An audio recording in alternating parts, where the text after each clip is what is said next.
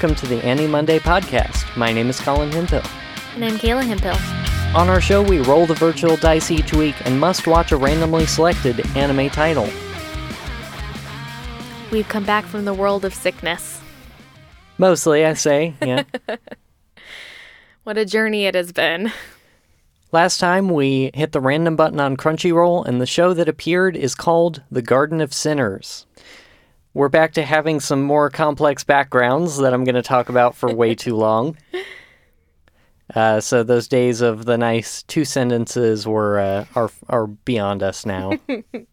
the Garden of Sinners is known in Japan as Kara no Kyokai, which means the boundary of emptiness. It began as a light novel series from 1998 to 1999 and was written by Kinoko Nasu. And uh, this name specifically hasn't come up before, but we have talked about this person mm-hmm. quite a bit. So I wanted to take a minute to kind of flesh this out since we haven't talked about the author specifically before. Uh, this is the author of Fate Stay Night, and he also wrote several of the Fate series anime and the video games like Fate Extra and Fate Grand Order, uh, and was uh, at least in writing credits on a whole lot of the Fate stuff. Uh, obviously, it's kind of exploded beyond him at this point. So there's a lot of writers involved, but he's kind of the original author of that whole universe. Uh, he also wrote a visual novel called Tsukihime, which eventually became a game called Melty Blood, which is uh, special to me uh, because it's kind of a cult classic in the fighting game community. And uh, the developer of that game eventually used their experience to create Uniel, which is one of the best fighting games of all time.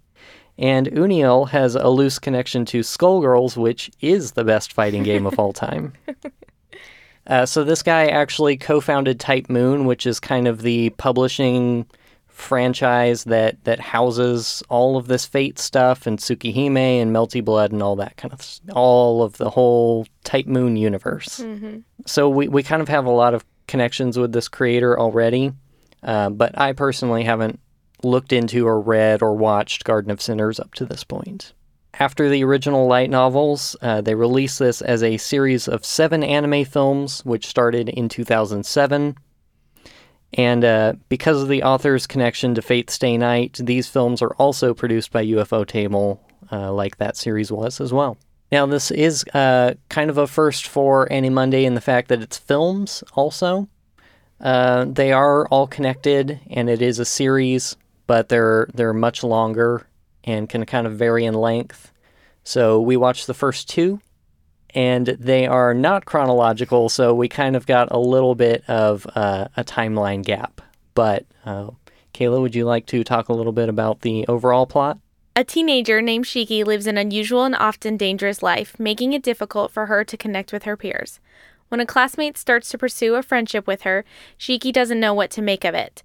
These are the stories of how their two fates became forever entwined.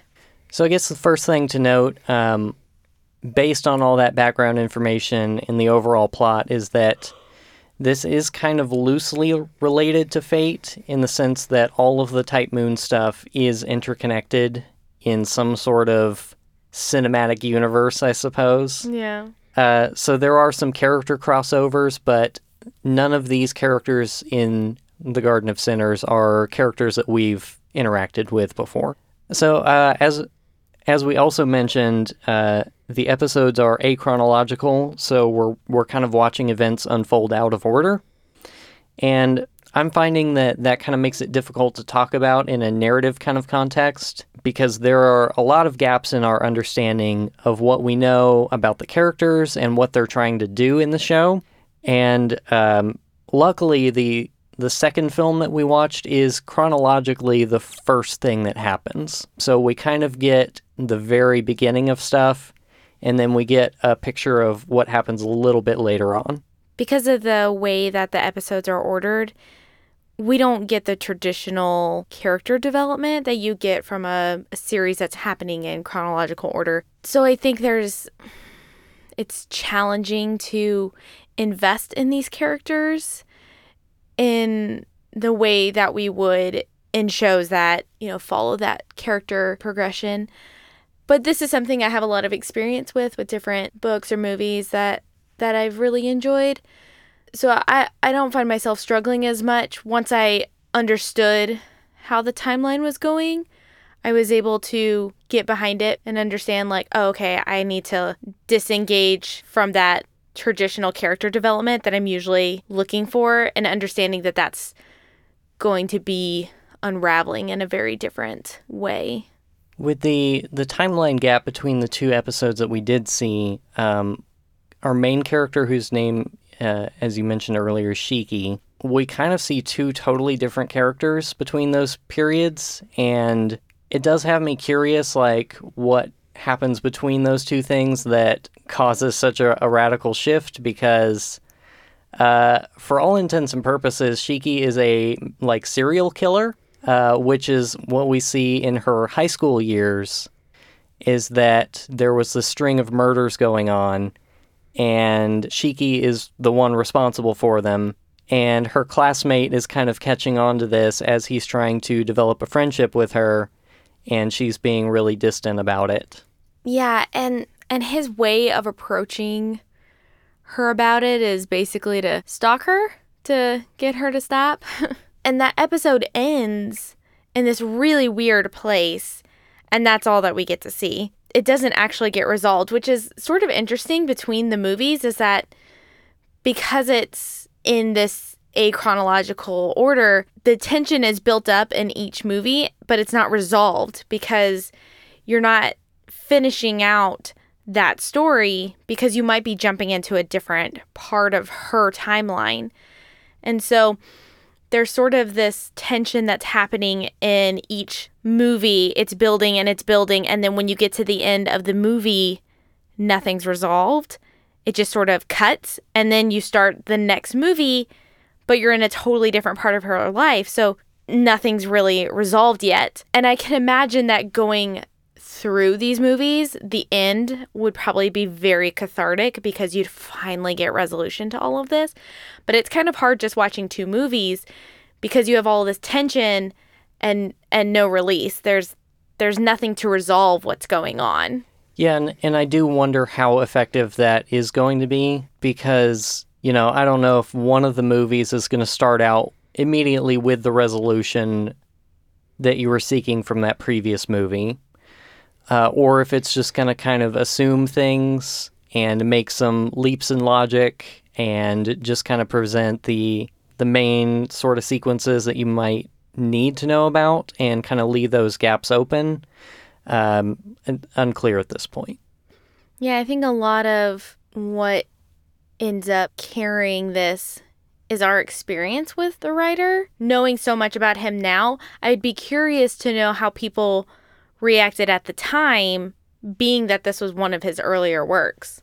Yeah, and especially since, uh, as we'll probably get into later, with this being his earliest work, he was basically a, a pretty unknown author at the time and has only exploded like more recently. I guess let's talk a little bit about Shiki herself and um, what we do know about her so far, which is a little bit spacey, but uh, we we come to find in in the early timeline that she comes from some sort of family that has like connections with this kind of supernatural, magical kind of history, and uh, she is set to become the successor for her family, um, as opposed to her brother. For some reason, she's she's been chosen and he hasn't, um, despite that being kind of unusual in um, this kind of Japanese family. Yeah, they seem to imply that something was wrong with him, that he was unfit in some way. And part of that may have to do with the fact that Shiki has two kind of distinct personalities.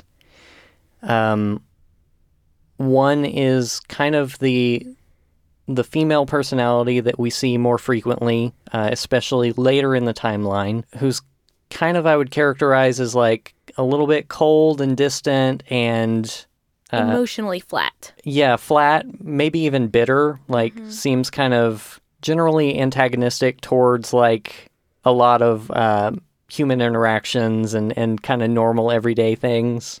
And then uh, this kind of more mysterious male personality um, who's who's cooler and like a little bit more easy to interact with, but seems mischievous and a little bit, you know, like I said, mysterious. They kind of described this personality, you know, in the sort of traditional yin and yang, but it makes me think of the id. If you know anything about psychology, the id is the part of our desires or impulses that is just sort of like instinctual. It's like imagine like a toddler, you know, they just want what they want and every emotion just goes with they do what they want as they want when they want it without really thinking about any of the consequences. And that's kind of how this personality is. And and this male personality even describes themselves that way that they say like, "Well, I'm the part of Shiki that allows her to do the things that she wants to do but can't. Uh, and I think the kind of interesting thing about those two personalities and how the male is kind of like the I just do what I want is that it's really kind of unclear who the actual like murderous personality is because it kind of seems to be the female one. Uh, despite the fact that the the male personality is a little bit more like unhinged, I guess. Yeah, when that personality does emerge, uh, I'll just say he, uh, he talks about that. Like he says that that's what she wants to do, and so he does it because he's the one that can. I also thought it was interesting that he's the one that's actually more friendly. Yeah. Like he's way more personable. Uh, he will be like physically affectionate with the with the classmate and and is more carefree and they actually like go and hang out and like laugh and have a good time together and then is having like a very you know kind of serious intimate conversation with this classmate and it's it's interesting that it isn't just about the fact that it's like you know, it, it allows Shiki to be murderous. It's it also allows her to get close with people in the way that she can't with her female personality. Uh, the only kind of connecting line between those two episodes that we saw is that we know there is some sort of accident and that Shiki has like lost an arm, so she has a prosthetic arm later on, and that the male personality is is either like completely gone or it's subdued and that her female personality is kind of who she is. One thing I did want to note just because this is my field is that this isn't actually trying to do like dissociative identity disorder, which I thought was really interesting because I see a lot of shows try to to have different types of like personality or or psychological disorders and fail utterly. And this show decided to take that concept but say that's not what we're doing. We're not trying to do that. So we don't care about those rules. And I appreciate that as somebody that works in the field is they're saying we like this concept, we want to do something with it, but we're not making it about that at all. And so it's interesting the conversations that happen between the two personalities and what ends up being this dynamic, this role that they have together. And that it's not about like a mental health thing, it's about this sort of wholeness that they have together, that the two of them make this person together. Yeah, this is definitely a universe of magic and alternate realities and things like that. And so they've chosen to embrace that universe and the rules of the universe rather than trying to pull in like mental health kind of stuff and saying that's the reality of this character. It's more like there's something weird with her family. Mm-hmm. And she has like taken on literally another person. It seems like they've been there the whole time. That this is something that she's maybe even born with is that the two of them together have existed forever together. Right. That it wasn't some trauma that happened to her. It's just who she is, are these two components. And kind of um, along those lines, she has some sort of supernatural abilities that are unexplained so far. her eyes get all glowy and she has some ability to like interact with and see i guess the dead um, the paranormal kind of stuff that she interacts with in the later timelines Yeah, something about her eyes allow her to see. I can't tell if it's weaknesses or the lifelines, or they appear as different red, almost like slashes on whoever she's seeing. We've only seen her do that on paranormal, so we don't know if that's everybody or if it's just the paranormal that she can see that on. So we've already talked a little bit about uh, her classmate from high school. His name is Mikiya, and like I had said, he he was kind of witness for actually at least one of these murders outright. Um, so he is aware of who she is, and um, is actually told about the two personalities. And for some reason, he sticks around and doesn't tell anybody, even though he had like a relative who was actively working on that case, which seems real dangerous to get involved in. Uh, but I guess like talking to both of those personalities, like you were you were saying, um, especially with the male personality who was more open to him, um, somehow learns to trust her and believe in her and think that despite her murdering, uh, that she can, I don't know, I guess be redeemed in some way. This is a pretty common trope that we see, especially with male protagonists, is the male protagonist will be especially kind to the female counterpart and will go out of his way to do what he thinks is right for that girl despite whatever she says. Wh- which is, by the way, stay away from me, I'm going to kill you. Yeah. And and sometimes oftentimes that works out for the guy. That's unclear how much that works out here um because he does definitely almost get murdered by her. But bad things do happen to him. In the first episode we don't really get to encounter him very much because he's in this weird coma-like trance where he's not really in a coma, but he's not really functioning and that's due to something that they got involved with. So, in terms of his personality, he's a pretty standard kind of male protagonist.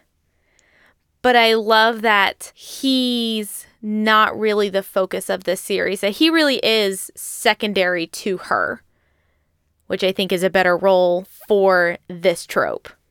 Right. There there's definitely like a romantic interest going on, but it's kind of played down compared to all the other stuff that they're trying to accomplish in the narrative. Um, after this sequence where we see them in high school, and after some sort of incident has happened that we haven't seen yet, they kind of join up with this pseudo detective agency that I guess deals mostly in paranormal, supernatural kind of stuff. And so Shiki uses her abilities to to try to solve those cases, and uh, I, it seems help the dead move on, that kind of stuff, which you see a lot in the, in this kind of thing. And uh, he's there also, but like you said, he's comatose for the whole episode. So Yeah, and it's kind of unclear what his role would even be, other than the fact that they kind of briefly mentioned that he found the owner. Um, because not only does she sometimes do paranormal cases, she makes these life size, really realistic dolls. And he saw one of her dolls and became really interested and he found her and she's like a total recluse. And so I guess she brought him on. That's like the most detail that we've gotten. It's kind of challenging to understand what their dynamic really is because even in the first episode, it doesn't really seem like they're romantic. Or at least it seems one sided and it seems like it's mostly on his side. Yeah, there's there's kind of a weird dynamic with some Haagen Dazs ice cream that I wasn't quite sure what was going on. Yeah. Uh, That had to do with the weird timeline stuff. right. Yeah. Yeah, and and they kind of interact in her apartment on occasion. He goes to check on her. But yeah, like like you said, his role at the actual detective agency is completely unclear at this point because he personally doesn't seem to have any like investigative skills or supernatural abilities or anything like that. Not that we've seen.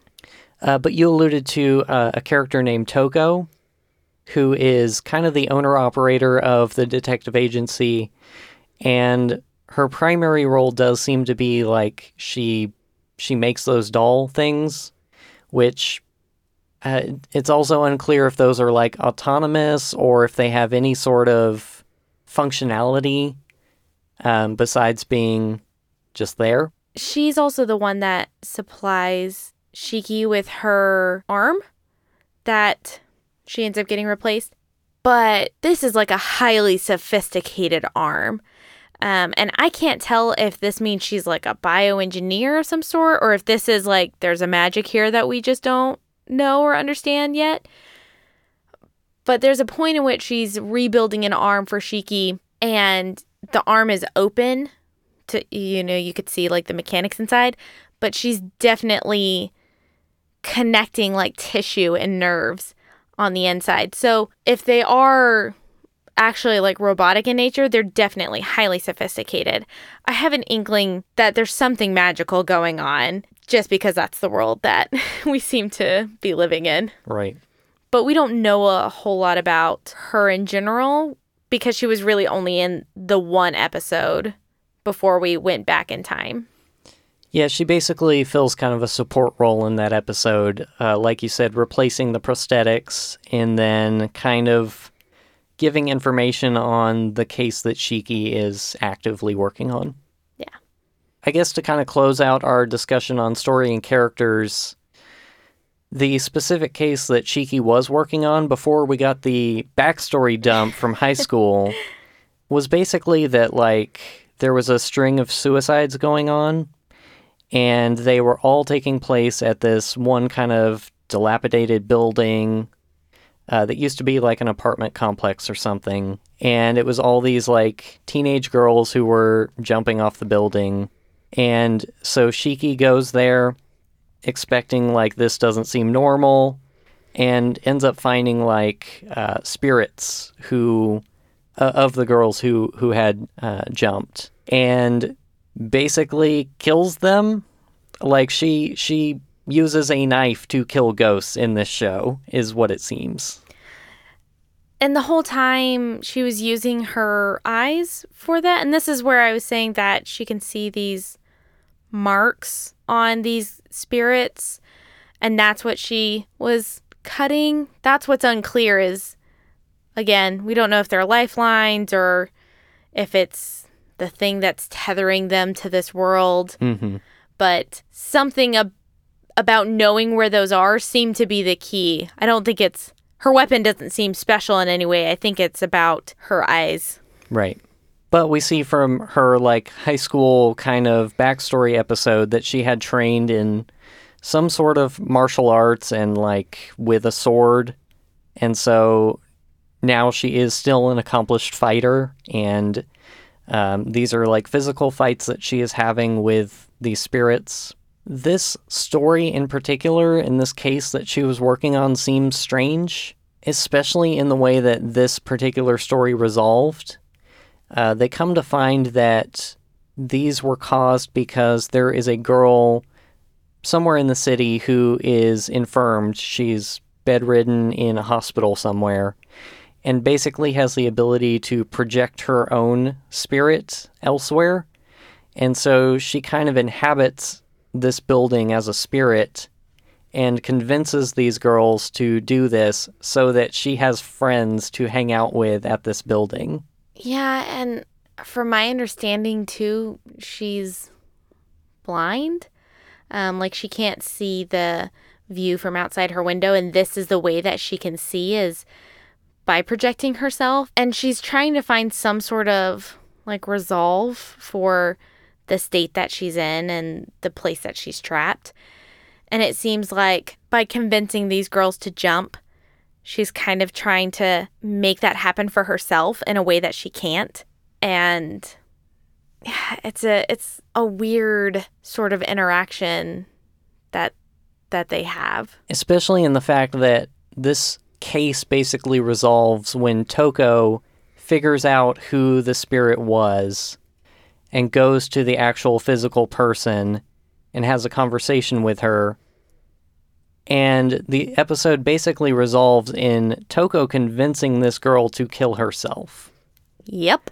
Which makes me think, based on the previous, like the the backstory of Shiki is a total murderer, and Toko like ending a case in this manner. I don't know that these are great people. Doesn't seem like it which is an unusual setup and and maybe they're going to try to throw the timeline around so that that is like less clear or isn't really what we think it is up front. But uh, these two episodes have not set up a great picture of who these people are. Or it has and they're just not great people. Yeah. All right well i think we're going to take a quick break and we'll come back and we'll talk about the production values for the show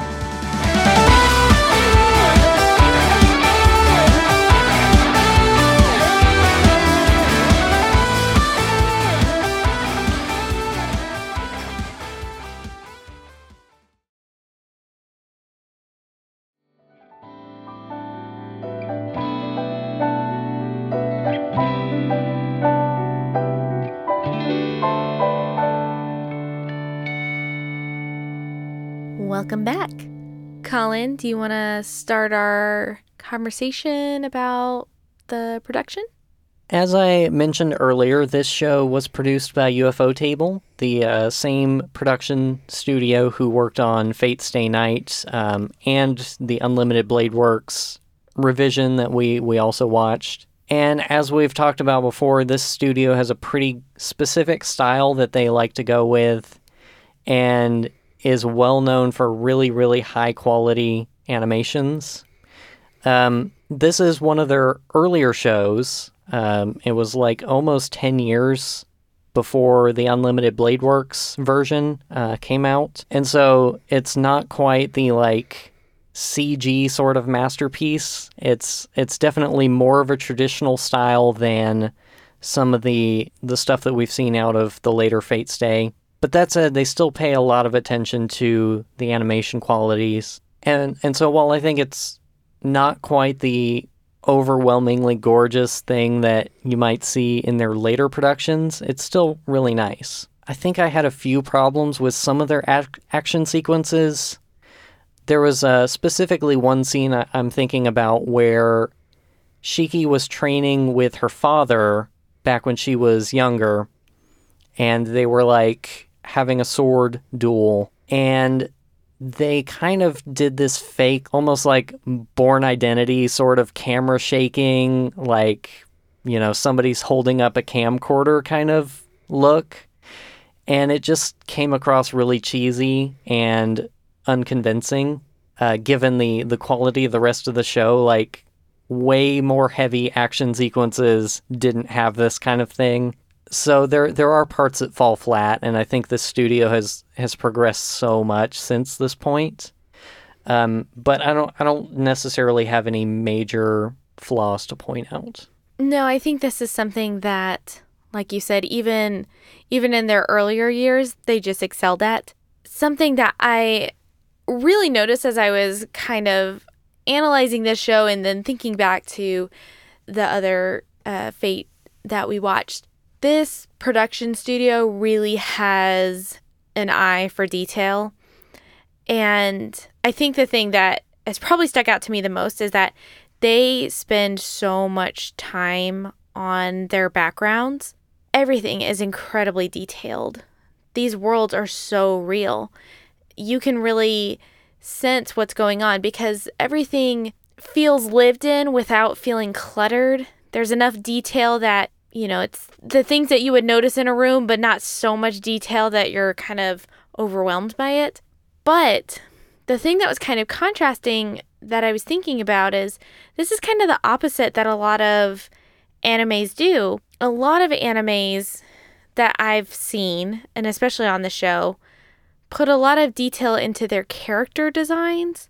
So they make their protagonists very interesting and they they stand out. They're very colorful or they're bold or there's just something very unique. You know, there's kind of that trope of, you know, if the main character has blue hair, that's how you know they're the main character because everybody else in the background has normal hair.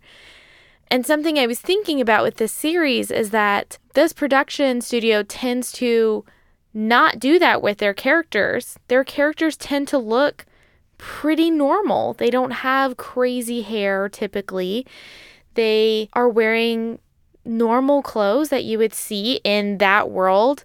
And if you were to just have the character outside of the show, they wouldn't look especially interesting. They would just look like a character. But I think what makes these characters so real is the world that they live in. And I think it's something that I'm really appreciating about this studio that they're doing in multiple of the shows that I've seen now is that the world is just as important as the characters. And so they're not going to have these really bold characters and these really flat backgrounds because there's a huge disconnect with that. And I love that they're treating their world just as important as they treat the characters. And I think that makes the characters feel more real, that they have this whole world that they live in that you can also connect with. And so, while I would say that the character designs are almost boring in a way, I think they stand out much more because they have such a vivid world that they inhabit. Yeah, I think that kind of world building is what this author is especially well known for, in addition to his just general writing style, which personally I don't have much experience with because I've never read the source materials. It's also worth noting that he has carried the same artist with him throughout all of those productions and all of those uh, all of those writings. So I, I, do think it's worth calling out uh, Takashi Takeuchi, who is the co-founder of Type Moon with the author and has illustrated Garden of Sinners and Fate Stay Night and all of those major works that uh, he originally worked on. And so I think the the pairing of these two people with the author really caring about the world development and the illustrator having that really good sense of normal looking but really interesting characters, I think is, is a really strong combo. And I think that's what makes a lot of these animations and the character designs really great. Yeah, I would agree that this combo is very unique and definitely a powerhouse. Kayla, do you have any general thoughts and overall likes or dislikes you want to talk about for the show? So I'm going to kind of shift gears. I know I've been generally speaking really positive about the show, but this show has something that personally really irks me, and I just had a really hard time with the show because of that. It's that this show is pretty violent. And I don't just mean like violence happens, I mean it is shown in quite a bit of detail. And I really don't have a stomach for that. And so this was something that I struggle with with a lot of media is I don't think that a show should necessarily be knocked down because it has violence. I think violence can be part of good storytelling. I just personally really struggle to see that sort of stuff. And so this this show was really hard for me because of it. Um, I've talked about this in previous episodes. I, I just get real squeamish real quick. And because of the intensity of the violence in this show from the first episode, the first episode isn't about her being a serial killer, but there's all these suicides that they're showing, and that's already hard to see. And then having the second episode be about her being a serial killer it was it was just overwhelming immediately. And so for me that was really hard to get into. And so uh, i i kind of i, I kind of wanted to be able to say like that was something that really bothered me without saying like oh it's a terrible show for doing that because i don't think that's true it's just personally I, I can't I can't d- handle all the all the graphic violence in the show. Yeah, I don't think it's something that benefits the show particularly well. And I think Fate Stay Night, in at least the iteration that we watched later, does a much better job of making it matter and not really focusing in on the kind of graphic nature of things. In this show, it's, you know, she murders five people and all five of them, like, lose their heads or something Right. along those lines. And um, there's no reason we should be sui- seeing every suicide. Right. Um, and, and so I, I agree overall. Like, like this is a paranormal investigation show. like I don't I don't need to see that kind of stuff every episode. Yeah, I, I've I've also kind of been mostly talking pretty positively about this show, but I, I do think it has some pretty serious flaws, and I think it really shows how much this author has grown uh, since this work. And uh, you know, again, gonna gonna bring it up. Fate Stay Night was an adult visual novel, so you can always go back to that and know that the source material was probably really good, but it had problems. And the anime adaptation that we loved so much really just turned that source material into something that's nearly perfect. And so this is a really important work because it spawns such a huge universe and covers a lot of media that I really care about a lot, like all of those fighting games that I mentioned and the entire like Fate Stay Night sort of thing and Fate Zero and all of those shows that are really great. Also, what I alluded to earlier was that this was a self-published work originally. It was a, a doujinshi, which means that it was self-published, like independent, and he basically would have posted these chapters online, or he had done like limited physical prints at Comiket, which is like the the big uh, doujinshi publishing that has like a million people attend every time. it's huge. And then this particular light novel wouldn't have been published professionally until 2004, which was like five years later. So it this franchise kind of took him from this relatively unknown author to the creator of this enormous universe that is multi-million dollar sort of thing. And so the the history of the show is really important. And overall I see a lot of potential in it. I, I have a soft spot for the like weird paranormal investigation kind of thing. We we mentioned last week we're going through Twin Peaks right now, but maybe it's kind of a bad time to watch this because I'm also watching Twin Peaks. Because I think this is missing on a lot of things. Um, in its narrative kind of storytelling, doesn't have the same kind of weirdness, and it doesn't have the the same sort of charm that I get out of something like Twin Peaks. Part of that is that I'm having a hard time believing that the non linearity of the episodes is actually enhancing it in any way. From these two films that we've seen so far, I was just kind of annoyed by it. Like, I knew what they were doing and I was able to follow it, but it was creating these, these holes in the narrative that left a bunch of questions. However, uh, I think there are great narratives that, that do that, that leave a bunch of open questions. And the whole time you're just thinking, wow, this is weird. This doesn't make sense. I don't understand this. And you keep asking those questions repeatedly. And eventually they start filling in those gaps. And then you start to understand all of the all of the stuff that you had been missing before. And then you have a better appreciation for what had already passed. This is cheapening that because it's creating the holes artificially by just jumping timelines. There's no actual like logical leaps that you're having to make. You're just having to piece together when things happened. And so they're not excluding details or giving you a different character's interpretation of a scene so that you as the viewer are missing this crucial information or you aren't seeing something as it's happening in the background. You still see everything and you still know everything. They're just creating that that gap in your knowledge by jumping around everywhere. So I think it's actually a pretty weak narrative kind of device in this particular show, and I don't think overall it would really add anything in the end. So you had mentioned earlier, like maybe it has that payoff at the end because you finally understand everything and you've pieced it all together. I don't think it's going to be that powerful because the the narratives that work really well that do that are using other mechanisms to kind of exclude the information that you would need to piece that stuff together.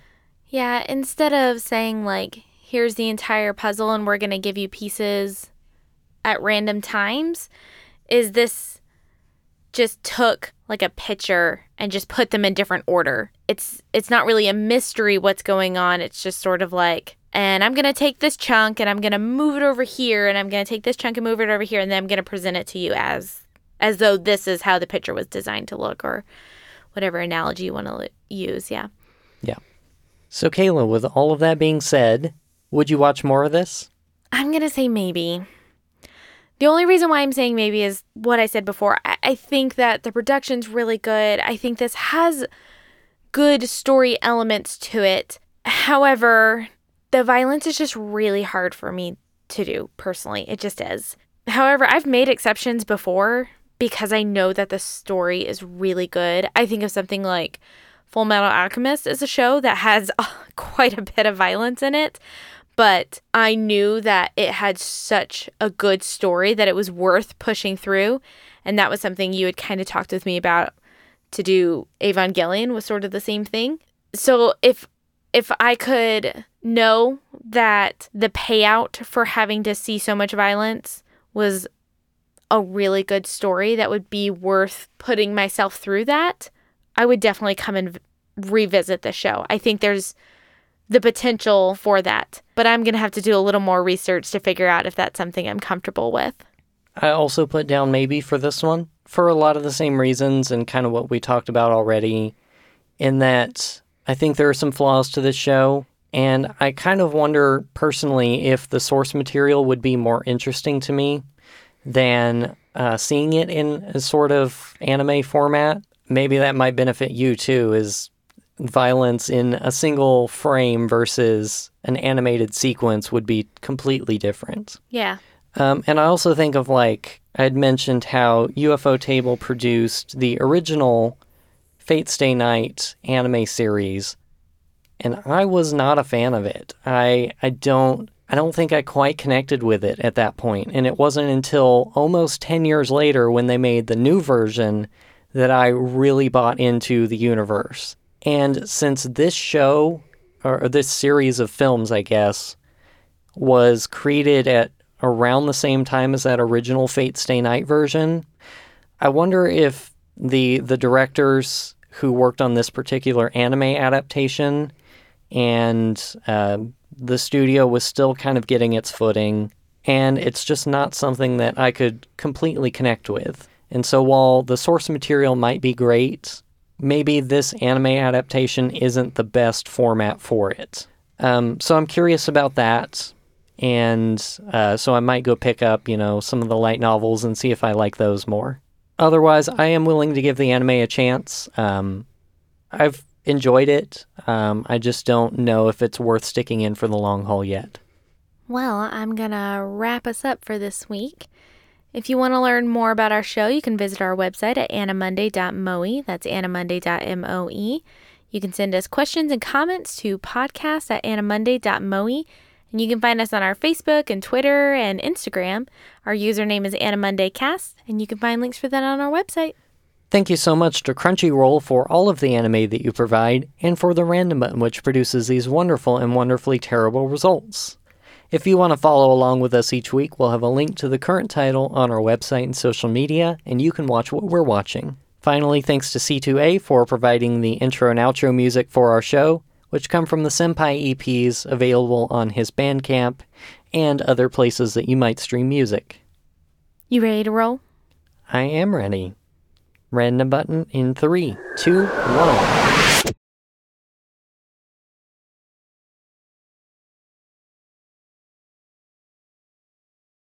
The anime for this week is Cells at Work. Yay! I know what this is! This is so exciting! This is the best! and the first episode is called Pneumococcus. All right. Ah! This is the best role. Yeah. Well, this is one we've seen before, so we'll get to. Uh, So we'll totally give our objective opinions. yes, we're not biased at all. All right. Well, we'll see y'all next week. Look forward to uh, next week's episode, and we'll see you then. Bye. Bye.